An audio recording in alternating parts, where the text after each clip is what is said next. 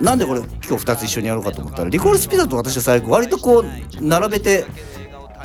み見て並べて感想言ってる人が多いんだよねあそうなんだそうなんだ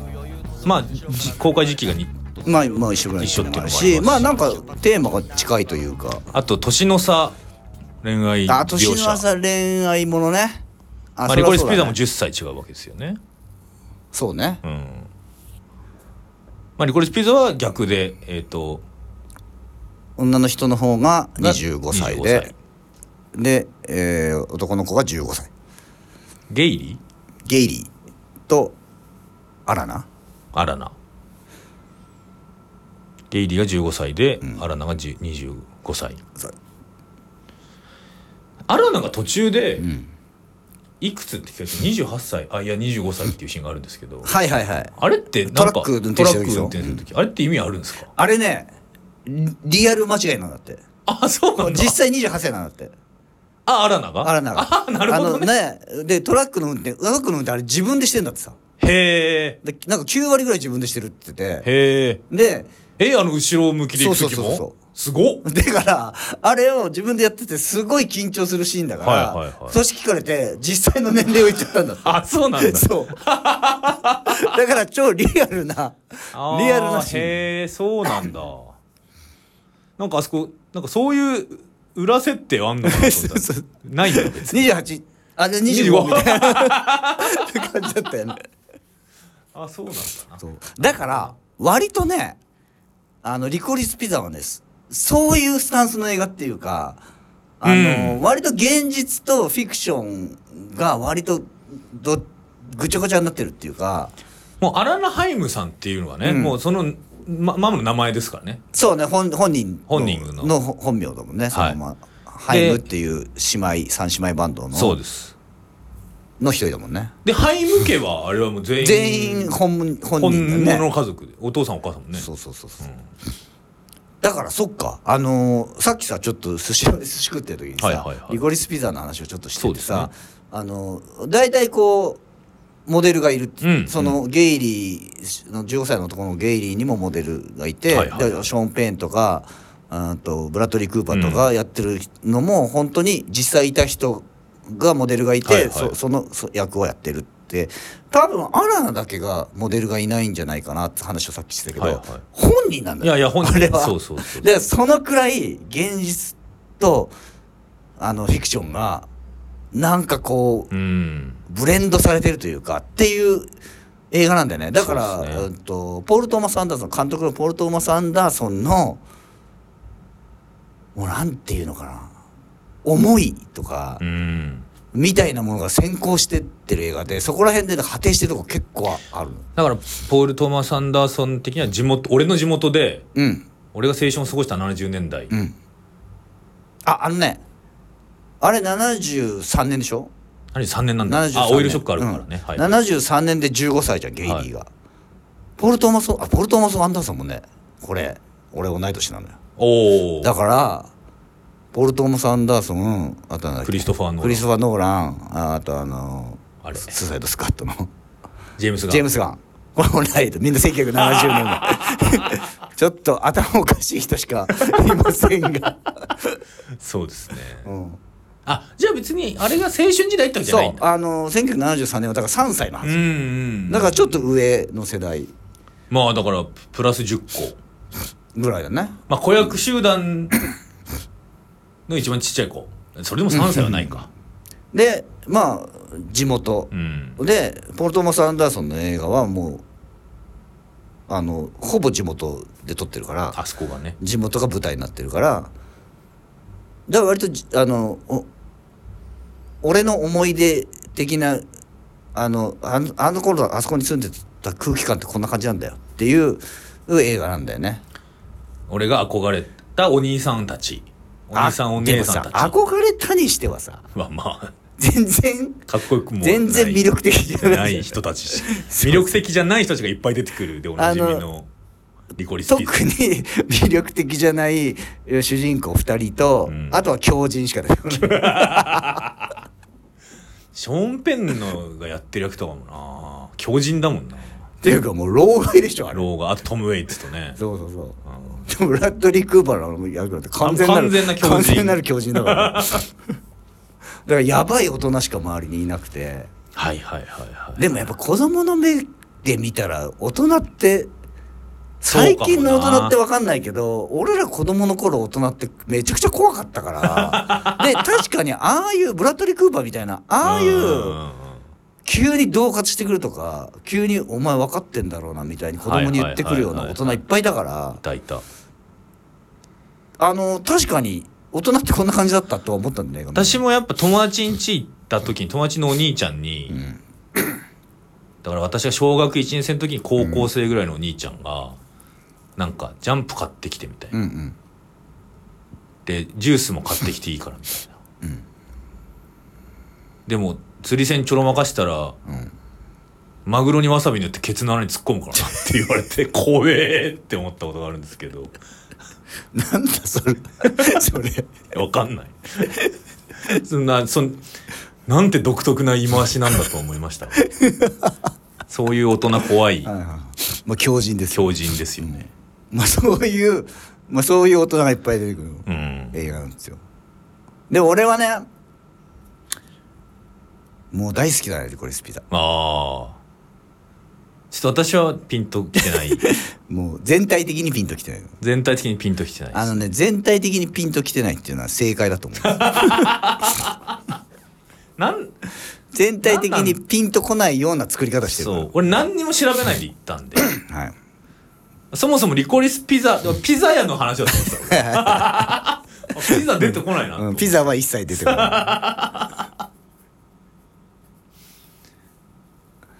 だからまあそうこれなんなんなんだろうなこれはっていうのはね何を言ってんだろうこれは、そう何の話なんだろうな、だからすすさっき最初に言ったみたいに、んえーポール・トーマス・アンダーソンのうんとそのち70年代の記憶とか、うん、うんうん実際にいた人とか、うんだから実実話とかとあとはその軸にあるうんゲイリーとアラナのうん恋愛っうんていう創作とかうんが、なんか割と等価値にぐちゃぐちゃに混ざってる。そうですね、だから一個一個がエピソードエピソードの積み重ねみたいなうんうんうん話でその間がつながってないじゃないええ一つのエピソードと次のエピソードの間がつながらないじゃない急に飛んで違う話になるじゃんだからあれもなんか連続ドラマみたいなそうですね1話完結みたいな感じだよね、ニューヨークに行く編とかねそうそうそうそうあのウォーターベッド売る編販売編とかね販売編とか、急に捕まってましたから ねそうそうねでえーっとそこがさ細切れになってさつながってないんだけどさ、そのなんでつながってないかっていうと、うん、そのエピソードから次のエピソード行くというか人生の中でうんこういうことが起こってこういうことがあって次に行く時に、うん、とへそこから変化していかなきゃいけない時に、悩んだり考えたりとかするうんじゃないそこの過程が全部カットされてんだよねそうですねだからグラデーションになっていくわけじゃないですか、うんないそのね A から B になるときに A ダッシュの時期、B ダッシュの時期を経て B にみたいなグラデーションなんだけどそのグラデーションがもう全て切られてるってことですよねそうだからハイパーなとこしか描かれてないから、はいはいはいはいはなんかおかしなテンションの映画になっていんいのやでもそうそうだそういうその戸惑いはああるなそうだからな 何こなんでこんなな ずそうそうっとハイテンションなのっていう、だから基本的な、うん、とすお物語というかストーリーは、うん、そのアラナにゲイリーが惚れて、うん一目惚れして、でもう10歳の年の差があるから、うんアラナはその15歳の少年なんか相手にしないわ、うん最初言ってんだけどだんだん惹かれていってまあお互いのことが分かってきてアラナが15歳あーと10歳年下のしこの男の子を好きって言ってもいいんだうんうんそんなこと私の気持ちだけでそう決めちゃっていいんだっていうことに気づくまでの話なんだよね。 そうかなんかピンときてませんいよやいやなんかそうなんだろうなとは思うんですけどそうだそうなんそうなんだよさ最後ラストはだってゲイリー愛してるって言言っっててますねほらだから I love you, あれ Daily もって言ってますからそういいどこでその気持ちになったんだよっていうのがよくわかんない わかんないそうカットされてるから そのうーんとゲイリーのこと好きかもしれないいやでも、うんみたいな逡巡する場面が全部あれ意図的にカットされてるはかあはあはあはあはあはらだから結果しか描かれてないのあれあなるほどね、うん A から B に行ったっていう結果しか描かれてないからその間のうーんと気持ちの変化みたいな、うんうんうん全部カットされてるんだだなぜそういう描き方にしてるのか よくわかんないんだけどでもななんとなくそのいろいろあったあの頃ああれ1年か2年ぐらいの話だよね。そのそうそううんそのうんとゲイリーとアラナが出会ってから付き合うようになるまでの間に起こったいろいろなことっていうのをを過去から思い出してみるとあのくらいの記憶の断片なんじゃないかなあっあてでいうもそうだと思うな気はするそうか、覚えてることって大体そういうテンション高い、ピークのことしかそう覚そうえてそうそないかうら一人で夜さそんなことを考えてどうしようとか思ったことなんていうのは別にうん映画の中では描かれるけど実際の記憶の中ではそんなことはもないかうら、うんないじゃないはあなるほどねだからすごくうん人の記憶、思い出話を聞いてるみたいな感覚っていうか、ああそうですね、うんあそういうことなのかだからあれは主人公はアラナだと思うんだけど、うんアラナの気持ちが変化していくっていはいうはいはい話だからなんだけど、もしかしたらあの過去を思い出してるのはゲイリーかもしれないね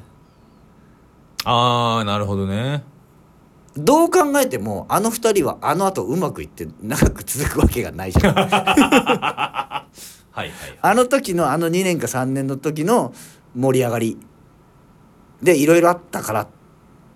ていうことでふ2人そうかんだから最後はは「ILOVEYOU ゲイリー」なんだそ「ILOVEYOU アラナ」じゃなくて、うんだからその思い出す時にはうゲイリーが言われたゲイリーがは言われた、もしかしたら「ILOVEYOU ゲイリー」って言われてないかもしれない んだよねでそう記憶の改ざんが記憶の改ざんがある可能性がああるる可能性あるあなるほどねだからねなんとなくそれがうん全く説明されないけど、うん見てるとかんなんとなく感覚でわかるから、うんうんうんうんだからなんか切ないし、なるほどなるほど全然キラキラしたエピソードじゃないんだけど、うんキラキラした青春の輝きみたいなものを感じるのよはあはあはあはあ全なるほどく描かれてないじゃんそんなこと全く描かれてない最後全部唐突だしさだかうん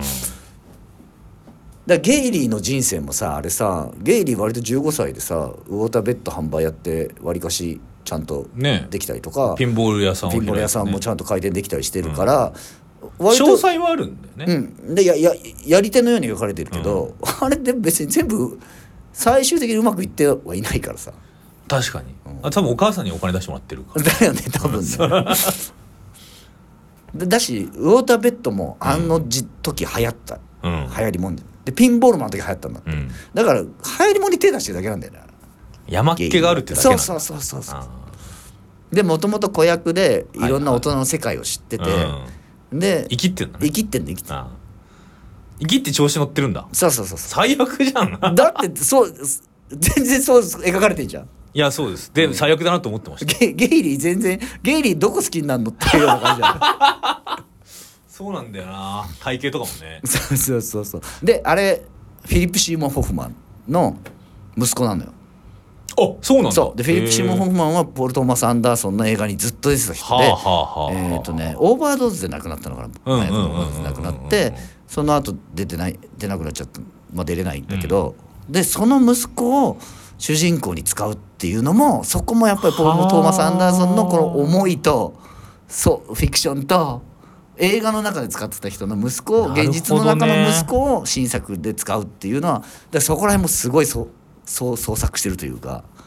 で割とめちゃくちゃ個人的な話というより個人的な映画なのうよんハイムも好きだしみたいなそうそうあだあれあれはハイムのハイムの PV を撮ってるんですよねでなんで PV 撮ってるかっていうと、あそこにできたお母さんいんじゃんはハイム家のハイム家のお母さん、はいはいあれがポール・トーマス・アンダーソンが中学校かなんかの時の美術の先生なんだってええそうだかなんらだあのあのご近所なんだってはああの地元の地元のへえだからもう本当に自分のアルバムををめくってるような映画なのはあそうなんですかすごいもう貴族じゃんそうそう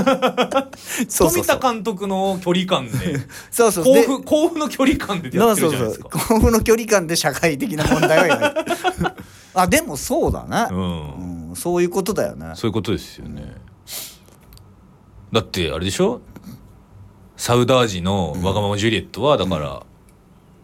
富田監督のジャストの世代じゃないからああそうだねちょっと上のちょっとおにちょっとお兄さんのだあれでだからその「わがままジュリエット」が流れるあの商店街を描く感じで「リコリス・ピザ」を撮ってるわけでしょ確かにポートンマなさサんウダージも全然キラキラしたエピソード描かれないけうんどないからなぜか感じるよねそ青春のきらめきみたいなものねきらめきみたいな青春じゃないものだってあそこ出てくる人うたち、でね、も全く青春じゃな もうおいっさんだもんねみんそうなポール・トーマス・アンダーソンは富田克也だったんだなでもその感じあるかもなかもしれないですずねーっと自分の地元描いてるし なだからそうポール・トーマス・アンダーソンってすごうく、んあのシリアスであの割と宗教的だったりとかはいはいはいそういう、うん思想的な映画を撮ってるっていうふうに言われてるけど、もう相当自分語りというか自分の地元の話なんだよね。そうですねへえなるほどね、だからもうもう一回見た方が好きにななりそうだなあのねうんそうだねそのカットされてるとこをね保管してみるとね、そうですね、うんでももう一ね回やっぱりなんかちょっともう面倒くさかったんだろうな だって若い時なんてさ、うん何かやって悩んで何かやって悩んで何かやって悩んでの繰り返しじゃんいやまさにそうですだからそこんおまあどうせ同じふうに悩んでんだからそ こで全カットでいいじゃねえのみたいなみんなやったことあるでしそうょわかるでしょっってていいうう知ってるでしょっていうことね皆さんおなじみのあれですっていうそうそうそうでもさ、はいそのうんとそこがカットされてジャンプすることによってさすごい奇跡的な場面があるじゃん、うんあのあーゲイリーが捕まってはい無実の罪で捕まって、はいはいはであアラナがそれを追いかけてて警察署まで、で手錠外されてんだけどもう呆然としちゃって、ゲイリーが「おいこれどうなってんの?」っていう時にアラナが外から「こっち だ出ていこっちだこっちだこっちこっちこっち出てこい」っつって何ぼーっとしてんだってそうで出てきて抱き合うじゃん、はいはいで抱き合ってでも抱き合った後に何やったのあんたっていうそうう言う言うけどさその時にさ別に何も解決してないしさ、んあのゲイリーも何も言わないしさ、なんで抱き合った後に2人で笑顔で走り出す走り出すなんか感動するじゃないですか 全然繋がってないんだけどさ、うんそこの前とニだコからリス・ピザは走ってますよね結構走ってるでだから俺はあれはうんと要するに、んその悩んだり思考したりし逡巡ししたりうんすることっていうのをの前に、んもう走っちゃうっていう、はいはいはいもう我慢しきれなくて待ちきれなくて走るっていう、出すっていうまあなんていうんですか青春の愚かさでもありそうですね、うん、でもそそれが輝きでもありでもその時にしかできない人生の中の一瞬のきらめきというかさじゃない私は最悪でもあのーねえ2人目の彼氏に行くところでは走ってましたからああそうだね思わず走ってましたああだからそうそう確かにん走り映画ではある、そうです両方ともその走りシーンが要するに考える前には行っちゃえそうってそういうことだよねあと思わず思わず走り出してしまうだからそでのねそうそうそうそう走る必要がないんだけど別うに、ん思わず走り出してしまうっていう気持ちよりも前に行っちゃう、うんそう体がだからでそれってだからリコリスピザ見てて、うん俺そういえば思考する前に走るってもう何年もしてないなと思って大事だなとは思わないけどでもさそれ自分でそうしてきたわけじゃんうんそれ若い頃は考える前に思考する前にもう気持ちが焦っちゃってせいちゃって走り出しちゃってたのを止めらんなかったうんでもいやそれじゃあ失敗するからそれは失敗するからって走る前に考える考える考えるってしてきた結果走れなくなってんだよそうですねで私は多分ね、思わず走り出したことないですね人生で人生で マジかないんじゃないかなじゃあもう全くわからないじゃんリコスピーさんいやなんいや多分そうなんだなと思うんで走ってるのかいやなんかそういうなるんだろうなみたいな映画 そうい的うこともなあるそうメメソッドとして走るっていうのはこういう意味いだやみたないんかエのがモーショナルだよなとは思いますけどなんかそういう気持ちになっあんのかな俺忘れてるだけなのかなあるでしょあの子供の本当に子供ちっちゃい子供の頃なんか遠くにお母さん見つけたら走り出すでしょいやそれはだってそれはだからあれでしょそれはだってご飯の匂い嗅いだらよだれ出るみたいなそういうなんていだうかからそういうことですよ思考する前に体が動いちゃうってことよ脊髄反射的なことですか、あーでいいかそそのうんと要するにだから理由なんかないんだよっていう走り出すことにまあまあそうですよねだからうんと、その走走り出す前にあったことと走り出す後に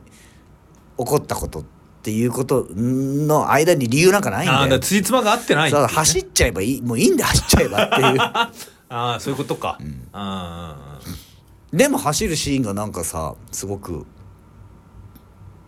うんとグッとくるしさそうですねだから最後も二人が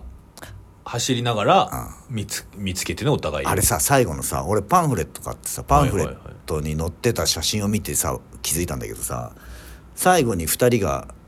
あのお互いを探してさ、うんうんうん見つけてさ駆け寄るじゃんあそこの時にえっとアラナの方を映したカットって、うんうんうんよ夜のさ、うん商店街みたいなところでしょ、はいはいはいアラナを映したカットの上のところに看板にあの「24時間オープン」っていう看板が出てるほうほうほうほうあれアラナがやっと心を開きましたっていうことなんじゃないかなと思うええ24時間オープンマインドになりま したってことなんじゃないと思っていやわかんないだからそそこはまず一瞬カットワンカットしかだからでもそこをねパンフレットに使っててであー明らかにその24時間オープンの看板を入れ込んだ構図になって構るん図だになってるのはあだからその写真を見た時にあーって感動したんだなるほどね、うんそこでアラナがやっと気持ちがオープンになったというかあでもそういうのあるか24もし時れ間ないなゲイリー受け入れるっていはいはいうはい体制になったんじゃないかなと思う、はあなるほどね、だからそういうねそういうの多分結構いっぱいあるなるほどねすごいですよねそんななんかそんないろんなことがあって、お互いの心が通じ合って24時間オープンマインドになっても、いや別れはやってくるっていうんだからやっぱりなんて恋愛って不毛 なんだろ 不毛 ダメだ全然 映画で恋愛の素晴らしさを享受できて ないういや素晴らしいだろうなとは思いますけどねいやでもさそうなんだよね、あれも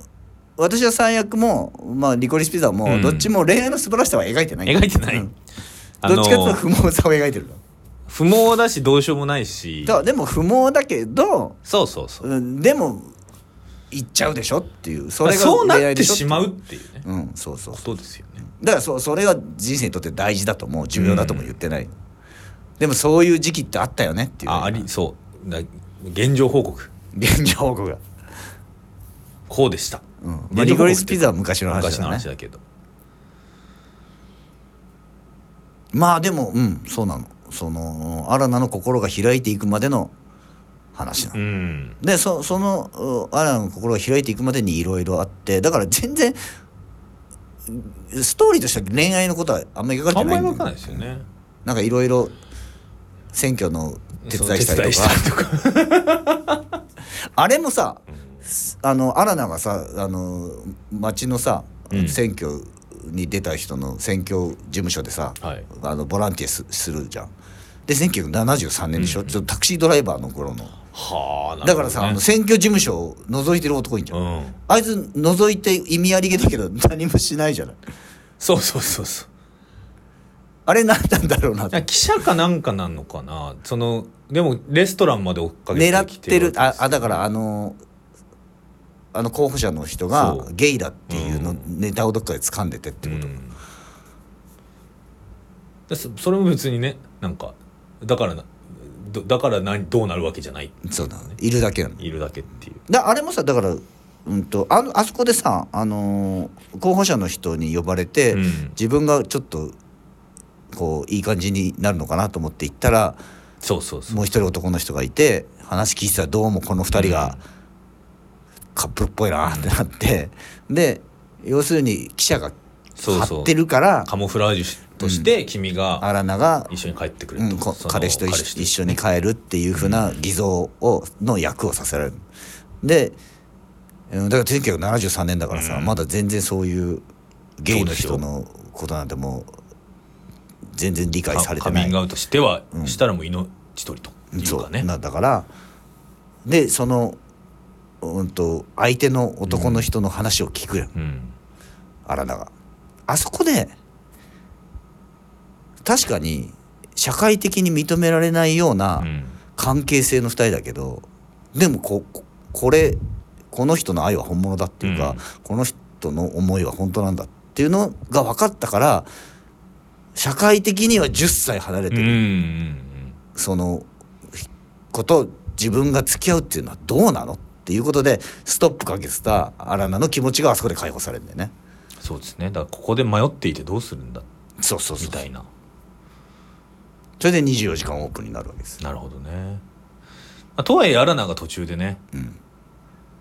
15歳の子たちとずっと一緒にいるって私変かなって お姉ちゃんに相談するシーンがありますけどそうまああんた次第じゃないのって言われてました けど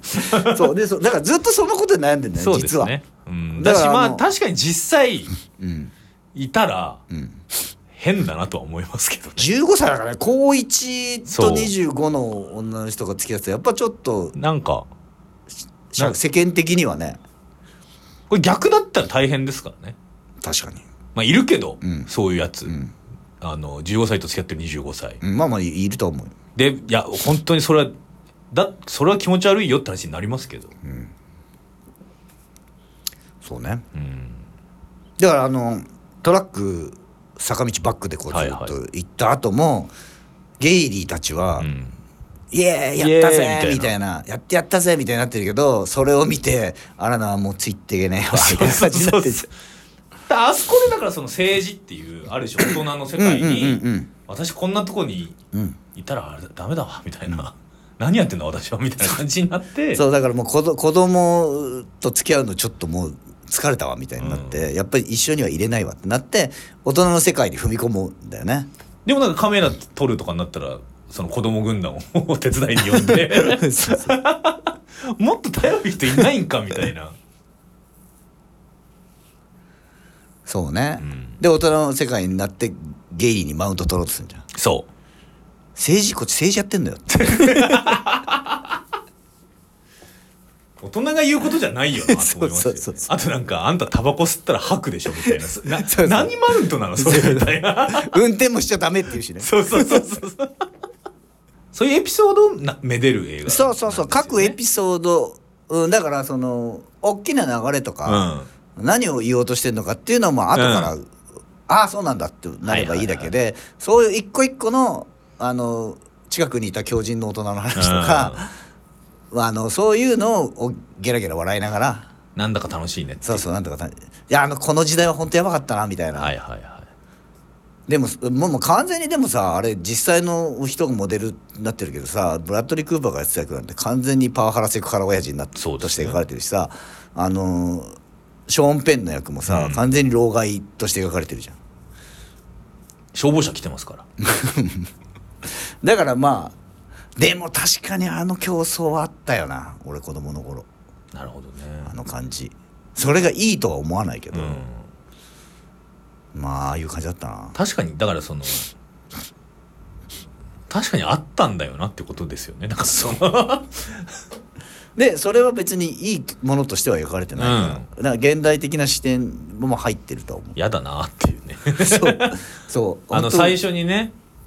アラナがあのカメラマンにケツ叩かれるシーンとかありますからねああそうね、あれあれちょっとしたことだけどね嫌だなーってあれアいうねラナの顔もいいよねちそういや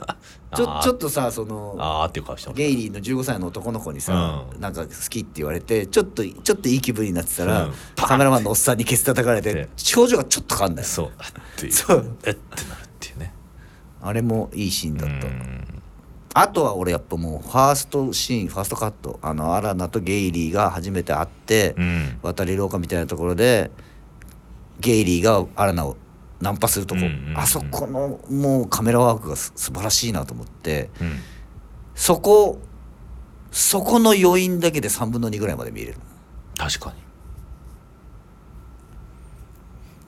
あそこは素晴らしいでもあんまりだからあれはハリウッドの近くですよねロサンゼルスですよねうんそうそうハリウッドの違うだからあそこの周りにはあの業界人がいっぱいいた、うん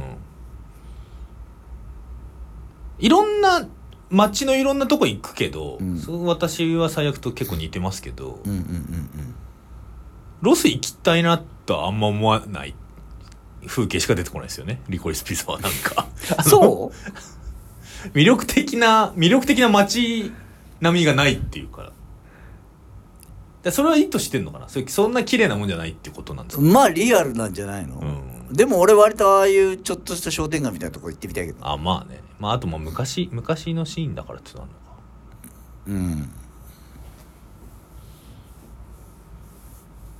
そうか俺は私は最悪のの街よりもリコリスピザの街の方にちょっと行ってみたいああそうですかうんなるほどね暑そうだったっていうのはああるじゃないですか俺が俺夏嫌いだかはらいはいはいノルウェーの方がちょっといやだからねあれ涼しこそうでいいれなってリコリスピザはさ去年のまあアカデミー賞はいはいはのい色々候補になっててだから遅かったんだよね一番ね日本公開がね日本公開はねでもねよくぞ夏に公開してくれたと思ったよ俺はああ確かに、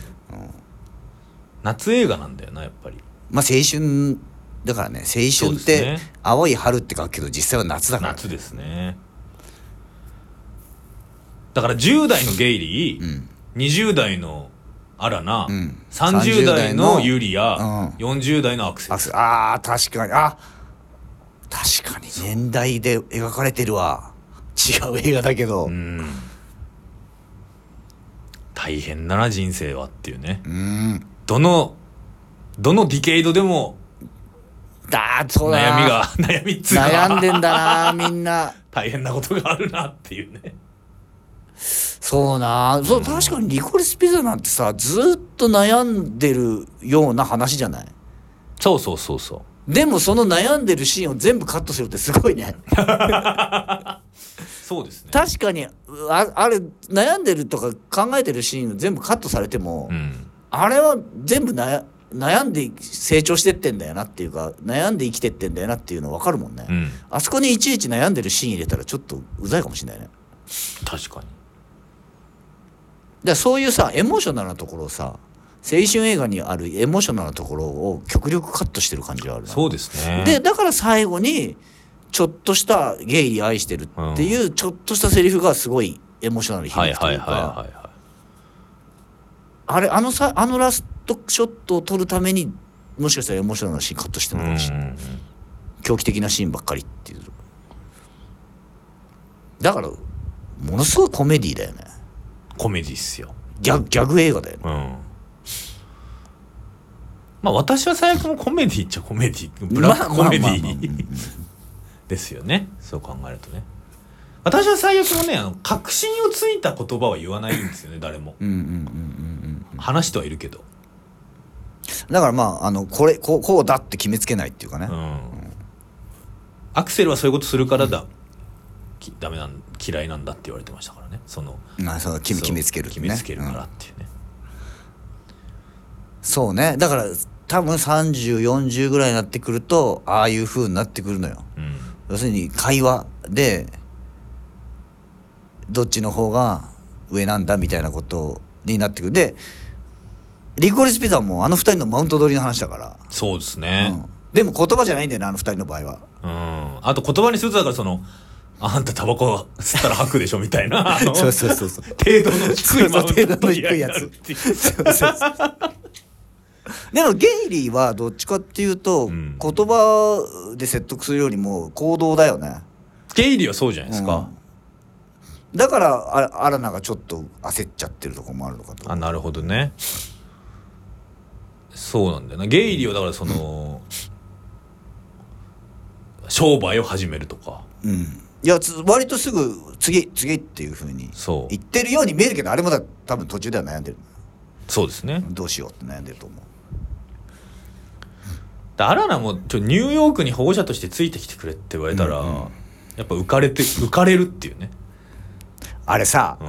私は最悪でもさ、うんアクセルがさその討論番組出てるのさ、はいはいテレビで見てさ、 うん、ジムのテレビで見おておみたいになってるあこの人私知ってるの私の元彼みたいななってるじゃ言んわないけどもう完全にそういう顔になっ てそうそうそうそう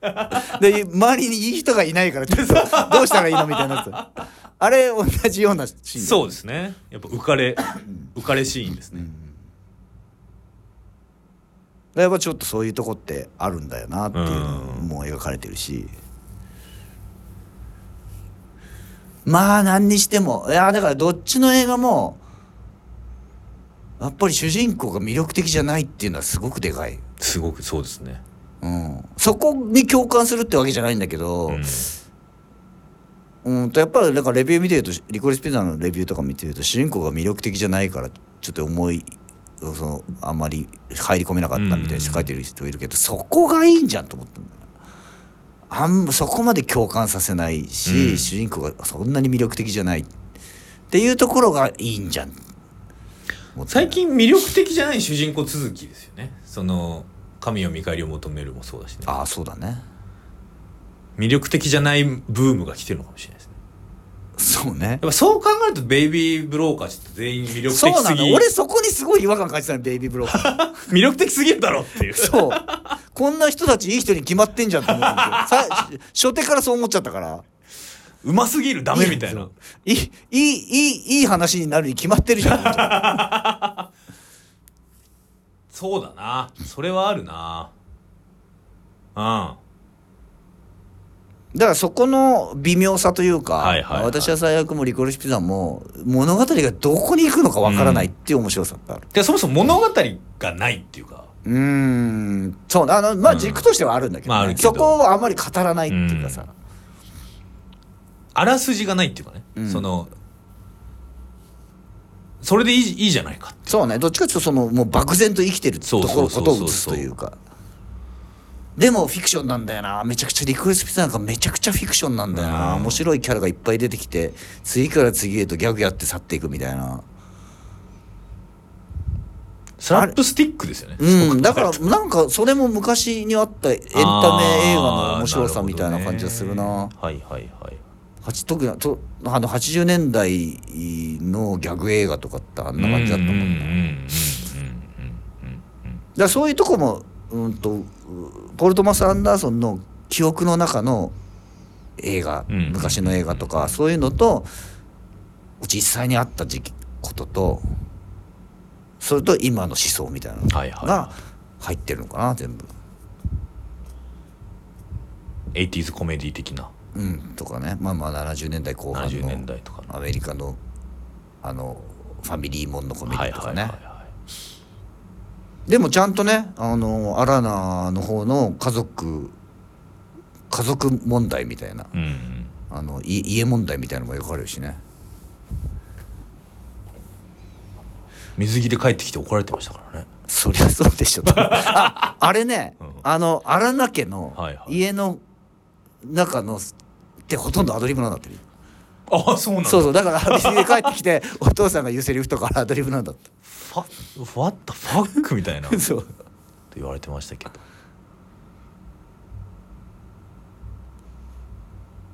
なるほどねあのー俺が見た「マイスモールランドも」はいはいはいはいあれ主人公家族全員本当の家族だったけどあなんかうまくやるもんだなと思って、ーまあそうっすねね、家族全員要するに素人ですかあとさ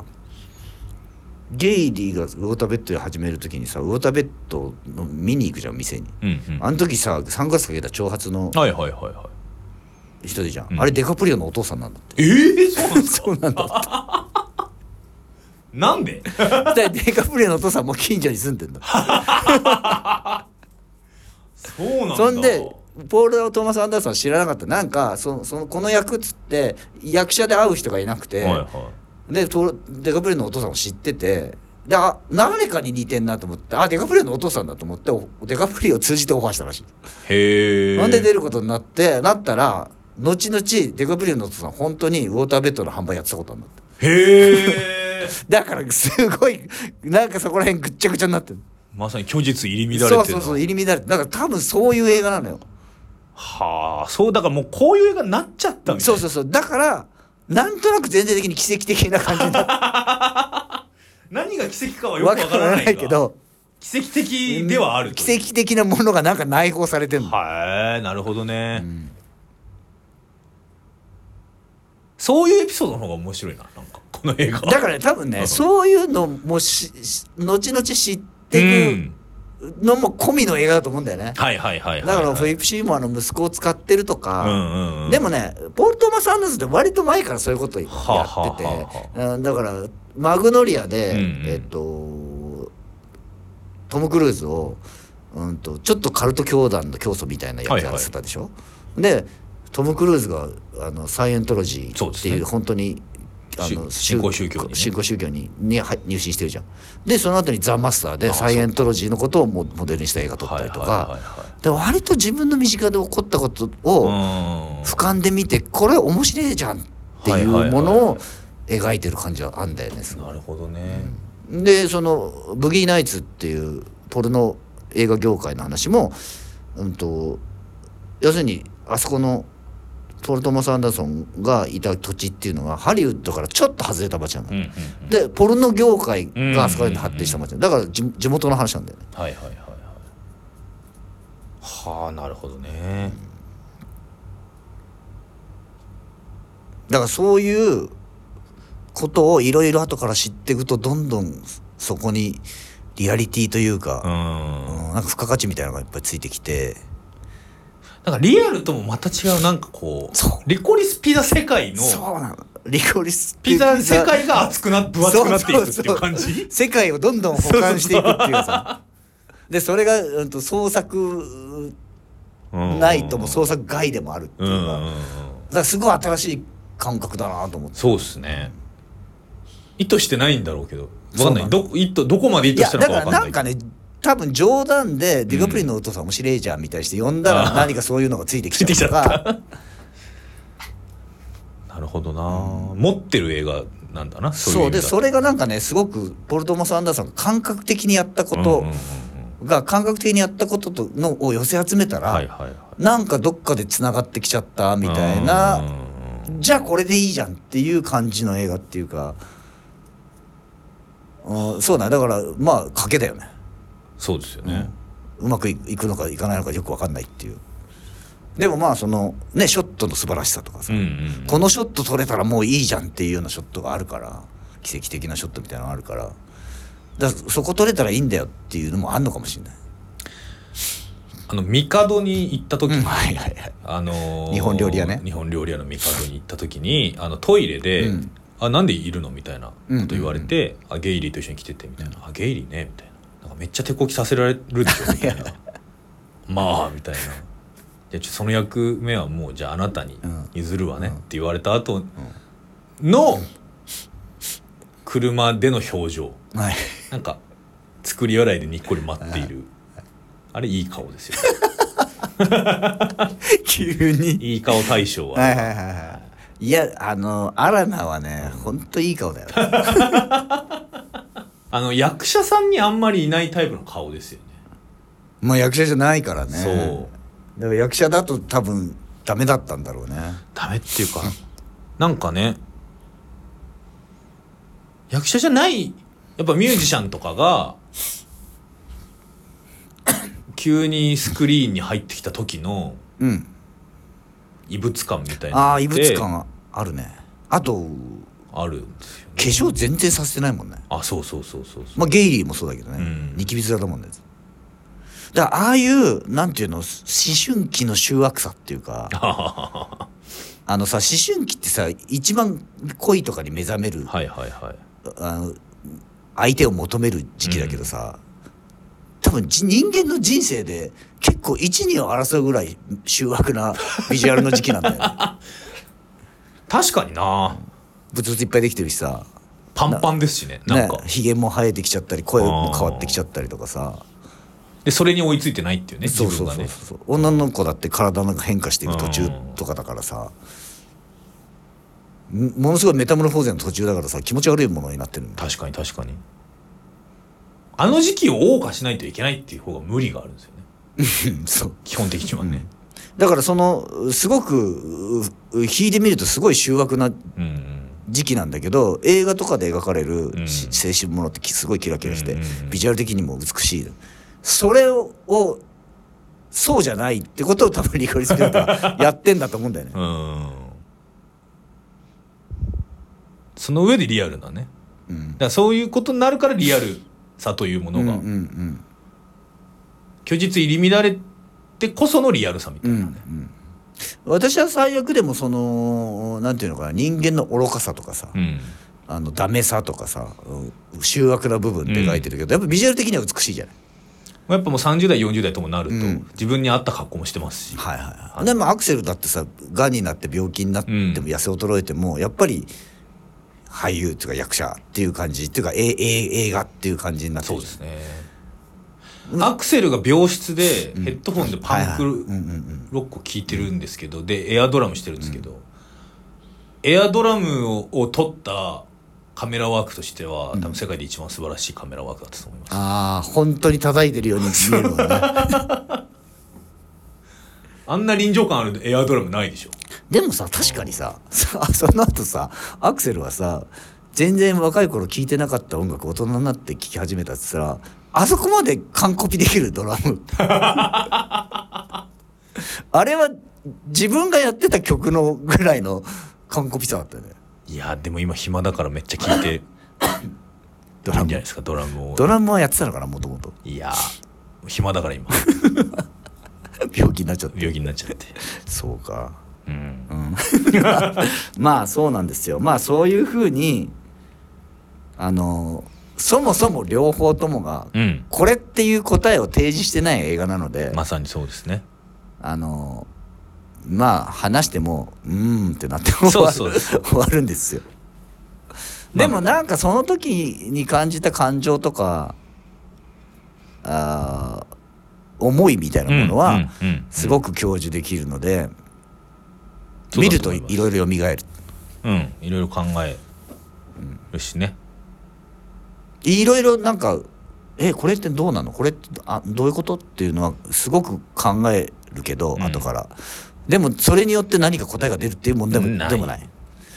まあなんか最終的にはもう生きていくしかねえかみたいなことになる、ね。映画的。そうその映画的なんだかわかんないけどものすごく映画的うんっていうのは、俺リコルス・ピザーノがすごく感じたんだよな、はいはいはそうだと思います。いい映画です。出た最近これ言わないともう閉まんなくなってきちゃって。 っていうか今回はそれで済ませていいのかって気がするけどな、かっこつきのいい映画ですよね。まあ映画的な映画的な両方ともものすごく映画を見たっていう感じ,、感じにはなります。映画ですなのでまあおすすめですよいや両方とも見たうん見ていただくおすすめまあまあどっちかっていうと私は最悪の方が普通に見て普通に理解できるかなとそう、まああそれはそうでしょうね。うん、でもどどっちもすごくねえ映画的ものすごく映画的な映画、リコリスピザの方が映画館で見た方がいい。ああでもそうかもねうんまあ私も最悪もまあすごくえあのーま街並みがうんとか音楽がいい映画ではあるのでうん、ああリコリス・ピザも音楽良かった音楽な、そうめですねちゃくちゃ良かったな映画館で見るのがやっぱりいいんじゃないでしょうか、うん逆に「リコリスピザ」配信で見てもなんかきょとんっていうか俺でもなんかもうブルーレイとか買ってあのエピソードだけ見ようやりたいなああなんかその一回まず映画館で見た後に、うんは家で見るのはいいと思うんですけど、うんなんか最初からうん最そ初うっから A で見見てもあんまりなんかそうね、ん映画館でもう入ったら終わるまで出れないっていうそう環そう境そをう作そうった上であの見せつけられた方がいいとがいいと思いますねまあでも最初のファーストカットのしファーストシーンなんてのはあのゲイリーとアラナがうん出会うシーンなんかも映画館のでっかいスクリーンで見てほしい、見た方がいいということではい次回ははいそう、ラブサンダー、まはいまあ公開されたからあ、一応ねやらざるを得ないです基本マーベルものは全部やってるんですかそんなことないかいや今あの始まってからはシャンチーとかやってないあシャンチやってないか、うんでも基本的にやってるのか俺そうね、そうシリーズ全然見てないんだよねあそうですかそうだから見た見ないさとかなと思ってるけどいいんじゃないですか別にうん まあ確かにね層がどういうやつかはまあ大体そうそうアベンジャーズで分かってるしまあでもそれこそディズニープラスとかってねそうまあ見れるので UNEXT でも見れるやつあるんじゃないかあ見見れるよ見れるけど多分ねポイントそう使わないと見れないから概要欄にね URL がありますからあ UNEXT の UNEXT でも見れます見れますはい、ということで、はい、まあ、もしかしたら次回もねうんマイティソーと何かになってるかもいやーそれはちょっとやるならバズ・ライトイヤーから そうですね、最近偶然見た2作品の共通点を探すっていう作業そがうそうそうそうまあでも今回のなんかは割と本当にうんその2本を共通で見て語ってる人多いから、 そうですね、いいですけど無理やり無理やりやっていくっていう手もありますよねでもね俺は割とその全く関係ない映画とうん続きで見て、ハッとする時あるからねそうですね割と多いからねそういうことってまあ映画館で2本立てっつうのはそういうことですからうん、浜野朝日の嘘つきどもよでもやってましたけどね別に2本立てを見てるわけじゃないから、まあそうですけどまあそうまあ評価はいいですよね あそうですかあの、まラブサンダー、うんラブサンダーあいや楽しいっしょあれあどう考えてものーね最近ああのちょっと流行ってんのかっていうようなあのメタル映画でもあるからねそうそうそうそうピースメーカーでもねそうそうピースメーカーでもねメタル映画っていうかもう80年代のアメリカ白人男性映画っていうそうそうそうそうそうだから今一番駆逐されようとしてる価値観をもう一度捉え直そうという捉え直ことになってんそのうかとどしうかてわんのかかんないけどやっぱダセえなと思うとしてんのかそのまんまあのーねやはり葬らやはり葬った方がいいっていう 結論が出てる可能性もありいやいまやすけどうどかなわいいとこもあるよっていう ことじゃないわかんないそこら辺も見極めようそうですねと思いますどうなってるかわからないのでで次回は、はいソーラーバンドサンダーを見ようと思います、ということでさよならはいありがとうございました見えてきてとても良い気分で眠ることができた The building gets destroyed! まだまだ昨日は明後日のようには俺を解放してはくれず死ぬまでに一度は宇宙旅行にも行ってみたいと思ったり